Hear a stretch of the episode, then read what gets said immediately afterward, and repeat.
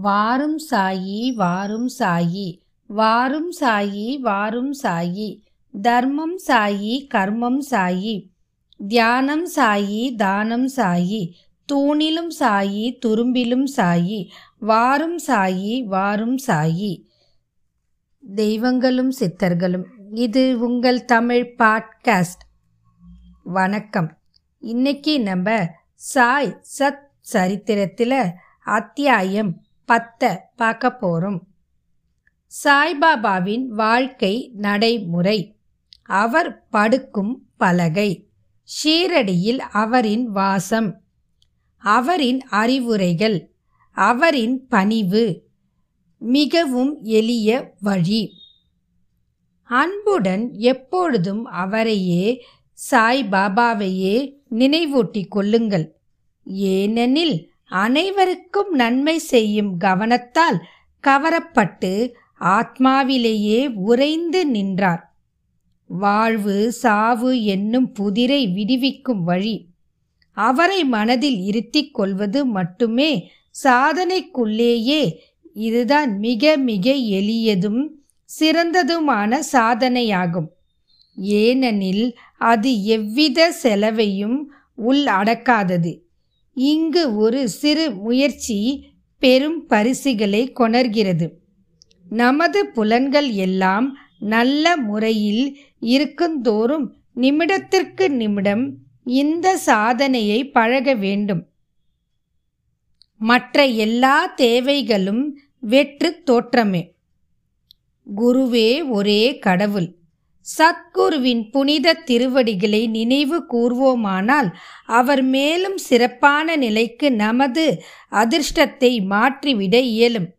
அவருக்கு சிறப்பாக சேவை செய்வோமானால் நாம் நமது சம்சாரத்தினின்று விடுபடுகிறோம்.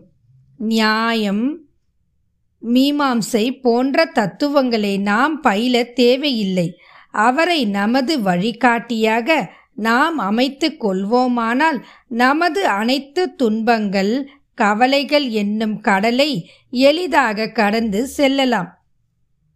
ஆற்றையும் கடலையும் கடப்பதில் நாம் மாலுமியை நம்பி இருப்பதை போன்றே. இவ்வுலக வாழ்வென்னும் கடலை கடப்பதில் நமது சத்குருவை நாம் நம்ப வேண்டாம். நமது அடியவர்களின் தீவிரமான உணர்வையும் பக்தியும் அவர் நோக்கி ஞானத்தையும் சாஸ்வாதமான சுழி போற வகையும் அவர்களுக்கு உரித்தாகிறார்.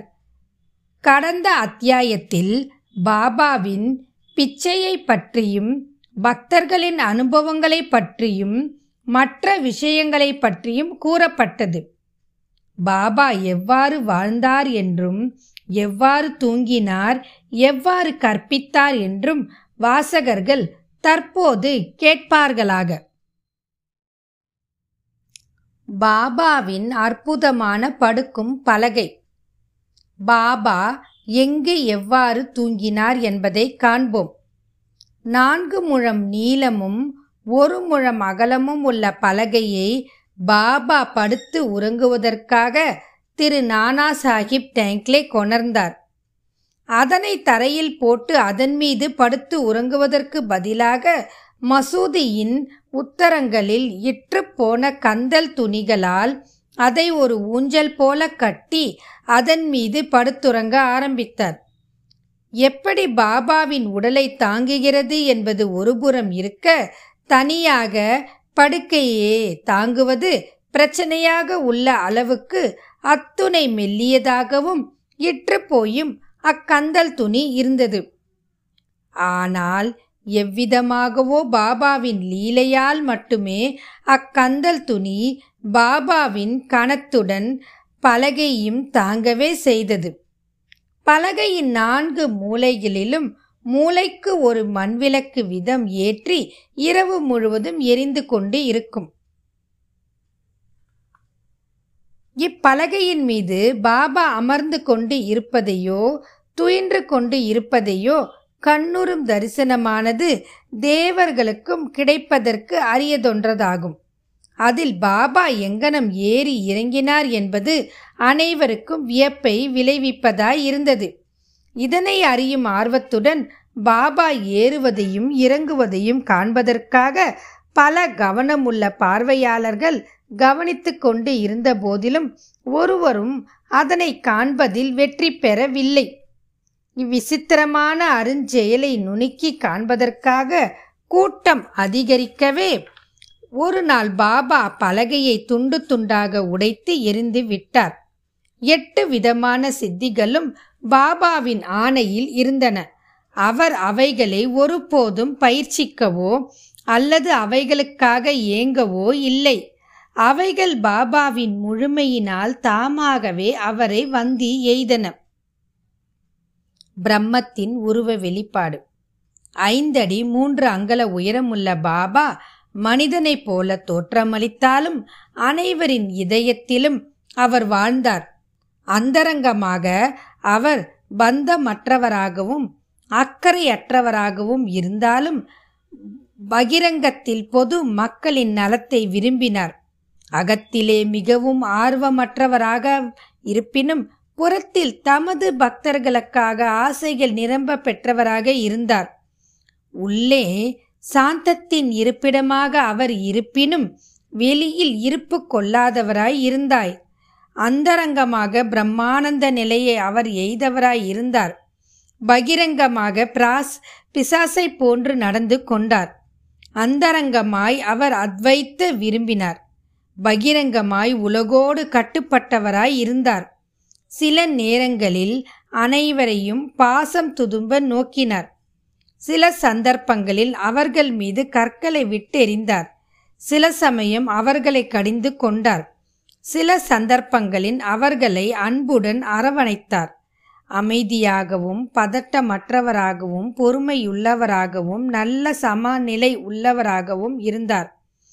ஆத்மாவிலேயே உறைந்து அதனாலேயே கவரப்பட்டு அதன் வயமாக ஆனார். தமது பக்தர்களுக்காக செய்ய வேண்டியவற்றை நன்கு செய்து முடித்தார். எப்பொழுதும் அவர் ஒரே ஆசனத்தில் அமர்ந்து இருந்தார். ஒருபோதும் பிரயாணம் செய்யவில்லை. அவர் தண்டம் சிறு குச்சியே ஆகும். அதை எப்பொழுதும் தமது கையில் எடுத்து சென்றார். சாந்தமாகவும் எண்ணங்களில் இருந்து விடுபட்டவராகவும் இருந்தார். செல்வத்தையும் புகழையும் அவர் லட்சியம் செய்யாது பிச்சை எடுத்தே வாழ்ந்தார். இத்தகைய வாழ்க்கையே அவர் நடத்தினார். அல்லாஹ் மாலிக் இறைவனே எஜமானன் என்று அவர் எப்பொழுதும் சொல்லிக்கொண்டு இருந்தார். அடியவர்களிடம் அவர் கொண்டிருந்த அன்பு ஏராளமானதும் தடையற்றதும் ஆகும். ஆத்மஞான சுரங்கமாகவும் பரமானந்த முழுமையும் நிரம்ப பெற்றவராகவும் இருந்தார். சாய்பாபாவின் தெய்வீக ரூபம் இத்தகையது. அத்தகைய எல்லையற்ற முடிவற்ற பாகுபாடற்ற பூல் பூண்டிலிருந்து பிரம்மா வரையில் உள்ள பிரபஞ்சம் அனைத்தும் அரவணைக்கும் ஏக தத்துவமே சாய் பாபாவாக அவதரித்தது. உண்மையில் தகமையும் நல்ல அதிர்ஷ்டமும் பெற்ற மக்கள் தங்கள் கைகளில் இந்த பொக்கிஷ புதையலை பெற்றனர். சாய்பாபாவின் உண்மையான மதிப்பை அறியாதவர்கள் அவரை ஒரு மனிதனாக சாதாரண மானிட பிறவியாக கருந்தினார்கள். கருதுகிறார்கள். அவர்கள் உண்மையிலேயே பரிதாபத்துக்கு உரியவர்கள் ஆவார்கள். சாய்பாபாவின் சீரடி வாசமும் பிறந்த ஆண்டு பற்றிய அனுமானமும். சாய்பாபாவின் சரியான பிறந்த நாளையும் அவரது பெற்றோரையும் ஒருவரும் அறியார்கள். அவரது ஷீரடி வாசத்தில் இருந்து அதை ஏறக்குறைய தீர்மானிக்கலாம். அவர் பதிமூன்று வயது பையனாக இருக்கும்போது முதலில் ஷீரடிக்கு வந்தார். மூன்று ஆண்டுகள் அங்கு தங்கியிருந்தார். பின்னர் திடீரென்று சில காலம் மறைந்து விட்டார் சிறிது காலத்துக்கு பின் நைஜாம் அவுரங்காபாத்துக்கு அருகில் இருபது வயது நிரம்பி இருக்கும்போது தோன்றினார். மீண்டும் ஷீரடிக்கு சாந்த் பாட்டீலின் கல்யாண கோஷ்டியுடன் திரும்பினார். பின்னர் தடையற்ற அறுபது ஆண்டுகள் அவர் ஷீரடியில் வாழ்ந்தார். அதற்கு பின்னர் ஆயிரத்தி தொள்ளாயிரத்தி பதினெட்டாம் ஆண்டில் மகா சமாதி அடைந்தார். இதிலிருந்து பாபாவின் பிறந்த வருடம் ஏறக்குறைய ஆயிரத்தி எட்நூத்தி முப்பத்தி எட்டாக இருக்கலாம் என்று கூற இயலும். பாபா மேற்கொண்ட பணியும் உபதேசமும். முனிவர் ராம்தாஸ் ஆயிரத்தி அறுநூத்தி எட்டு ஆயிரத்தி அறுநூத்தி எண்பத்தி ஒன்று பதினேழாம் நூற்றாண்டின் செழித்தோங்கி விளங்கினார். பசுக்களையும் அந்தணர்களையும் யவனர்களிடமிருந்து மொகாலியர்களிடமிருந்து காப்பாற்றுதல் என்னும் தான் மேற்கொண்ட குறிக்கோள் பணி திட்டத்தை பெருமளவிற்கு நிறைவு செய்தார். ஆனால் அவருக்கு இரண்டு நூற்றாண்டுகளுக்கு பின்னர் இரு வகுப்பினர்களுக்குள்ளும் மீண்டும் இந்து முஸ்லிம்களுக்குள்ளும் வேற்றுமை அதிகரித்து அந்த பாதாள பள்ளத்தினை இணைக்கும் பாலமாக சாய்பாபா விஜயம் செய்தார். அனைவருக்கும் அவர் தம் நிரந்தரமான உபதேசத்தின் உட்கருத்து இவ்வற்றானானதாகும். ராமரும் இந்துக்களின் தெய்வன்.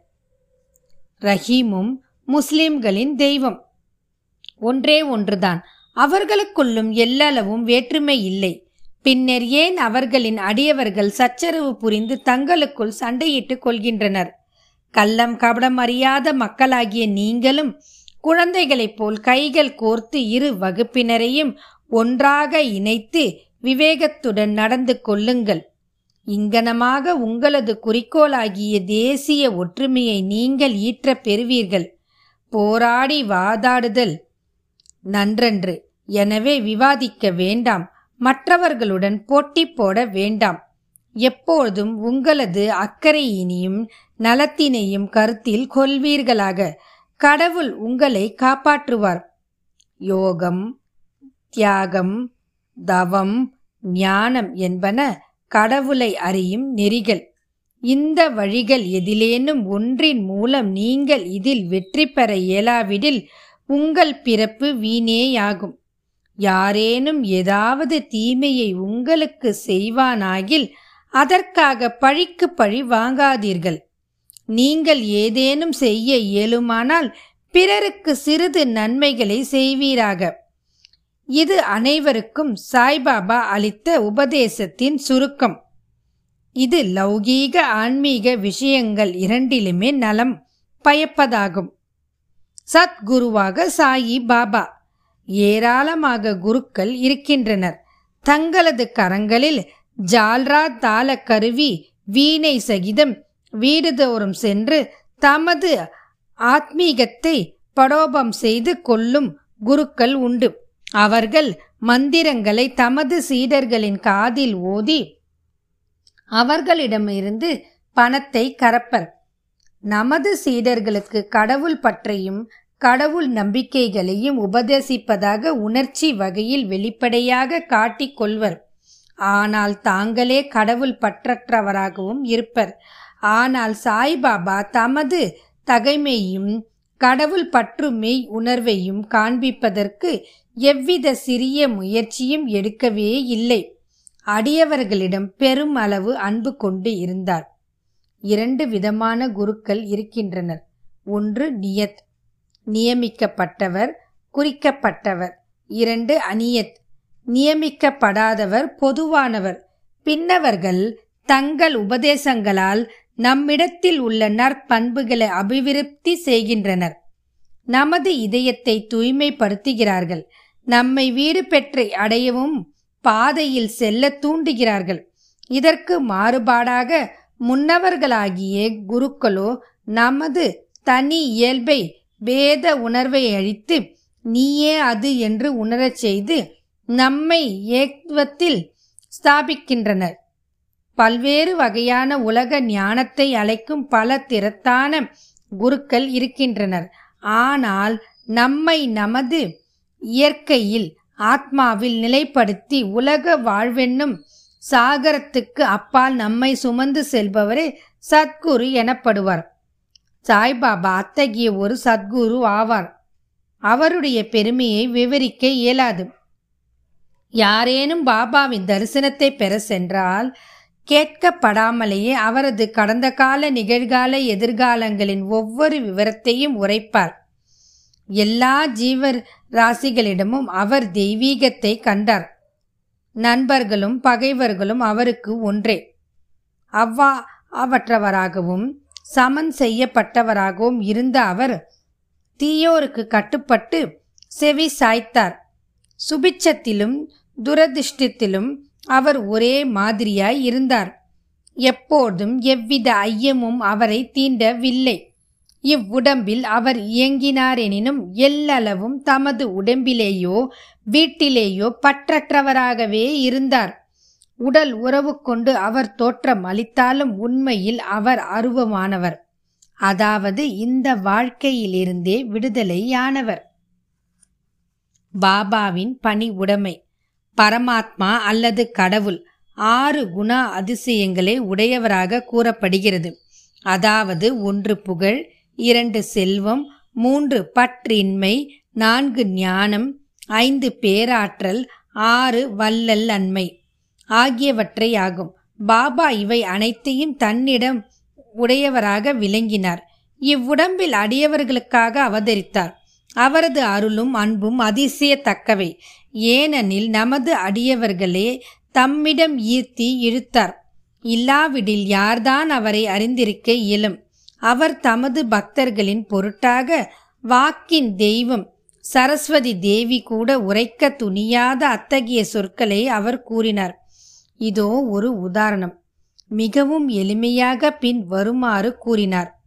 நான் அடிமைகளுள் அடிமை உங்களுக்கு கடன் பட்டவன் உங்களது தரிசனத்திலேயே திருப்தி அடைகிறேன் தங்களது திருவடிகளை தரிசிக்கும் பெரும் பாக்கியம் பெற்றேன். நான் தங்களது மலத்திலுள்ள ஒரு புழு அங்கனமாகவே என்னை நான் ஆசிர்வதிக்கப்பட்டனாகவே கருதுகிறேன்.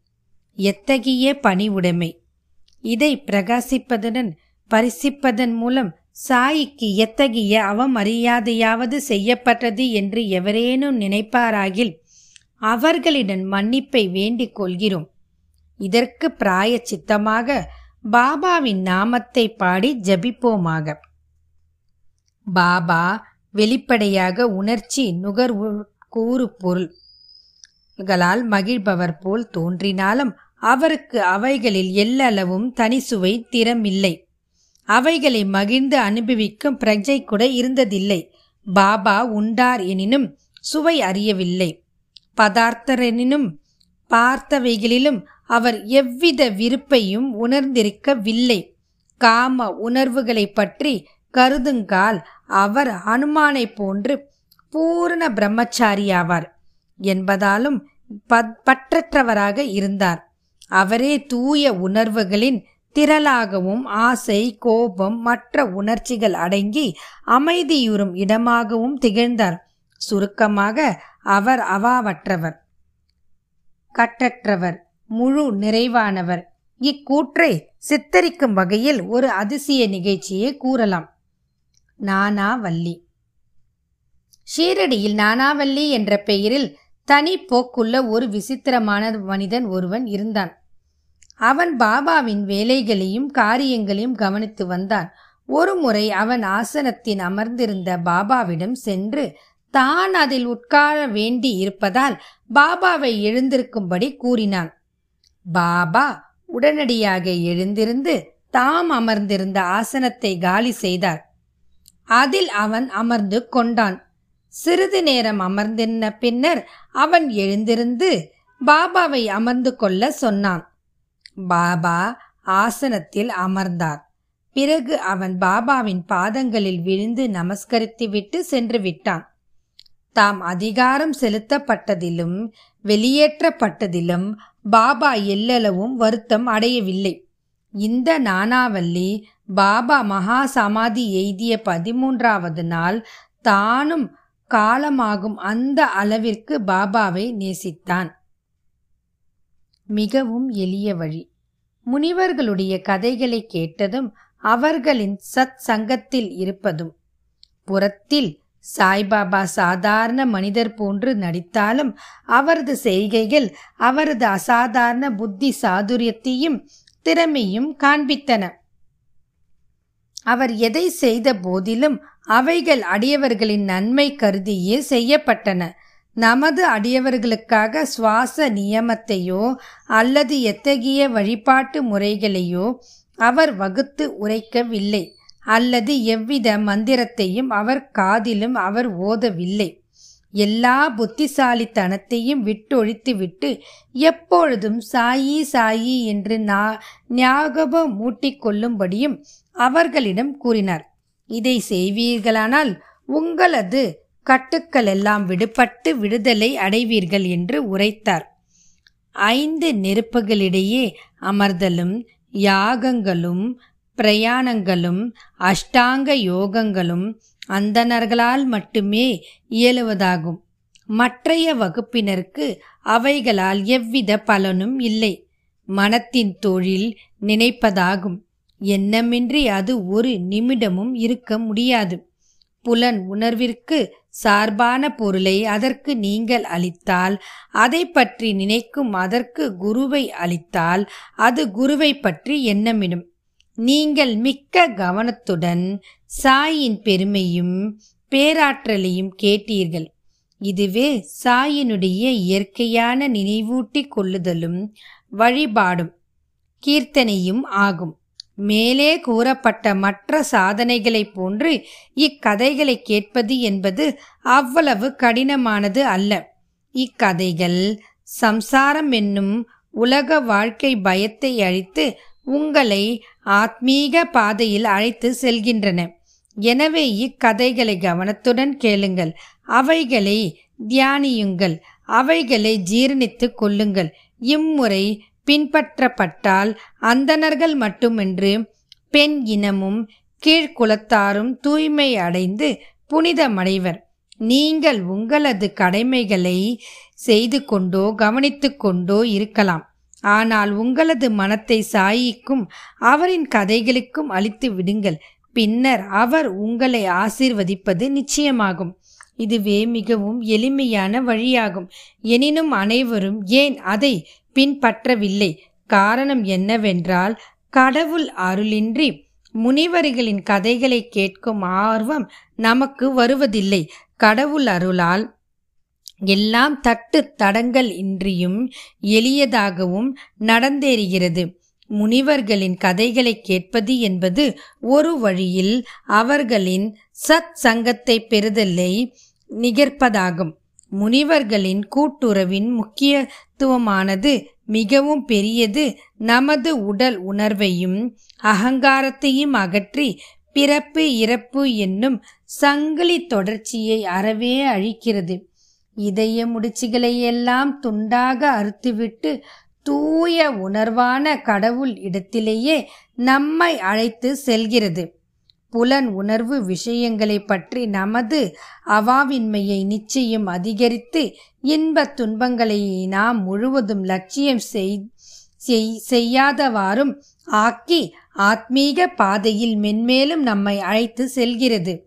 நாமஸ்மரணம் வழிபாடு அல்லது பக்தி போன்ற சாதனைகள் உங்களிடம் இல்லையாயினும் ஞானிகளிடம் உங்கள் முழு இருதயத்தோடு சரணாகதி அடைவீர்களானால் இவ்வுலக வாழ்வென்னும் பெரும் கடலுக்கு அப்பால் அவர்கள் நம்மை பத்திரமாக இட்டு செல்வார்கள். இக்காரணத்துக்காகவே முனிவர்கள் உலகில் அவதரிக்கிறார்கள். உலகத்தின் பாவங்களை அடித்து செல்லும் கங்கை கோதாவரி கிருஷ்ணா காவேரி முதலிய புனித ஆறுகள் கூட முனிவர்கள் ஸ்நானத்திற்காக தங்களிடம் வரவேண்டும் என்றும் தங்களை புனிதப்படுத்த வேண்டும் என்றும் விரும்புகின்றன.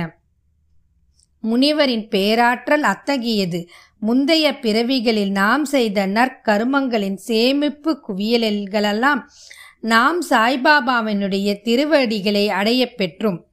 சாயின் ரூப தியானத்துடன் இந்த அத்தியாயத்தை நாம் முடிக்கின்றோம். அத்தகைய சுதந்திரமான அழகு படைத்த சாயி மசூதியின் விளிம்பில் நின்று கொண்டு உதியை ஒவ்வொரு பக்தருக்கும் அவரவர் நன்மையை கருத்தில் கொண்டு விநியோகித்து கொண்டு இருக்கிறார். இவ்வுலகை வெறுமையாக கருதி பரமானந்தத்திலேயே எப்பொழுதும் திளைத்து கொண்டு இருக்கும் அவர் முன்னால் கீழே விழுந்து வணங்குகின்றோம். ஸ்ரீ சாயியை பணிக அனைவருக்கும் சாந்தி நிலவட்டும். இத்துடன் இந்த பதிவு இனிதே நிறைவு பெறுகிறது. மீண்டும் மற்றும் ஒரு பதிவில் சந்திப்போம். வாழ்க வளமுடன்.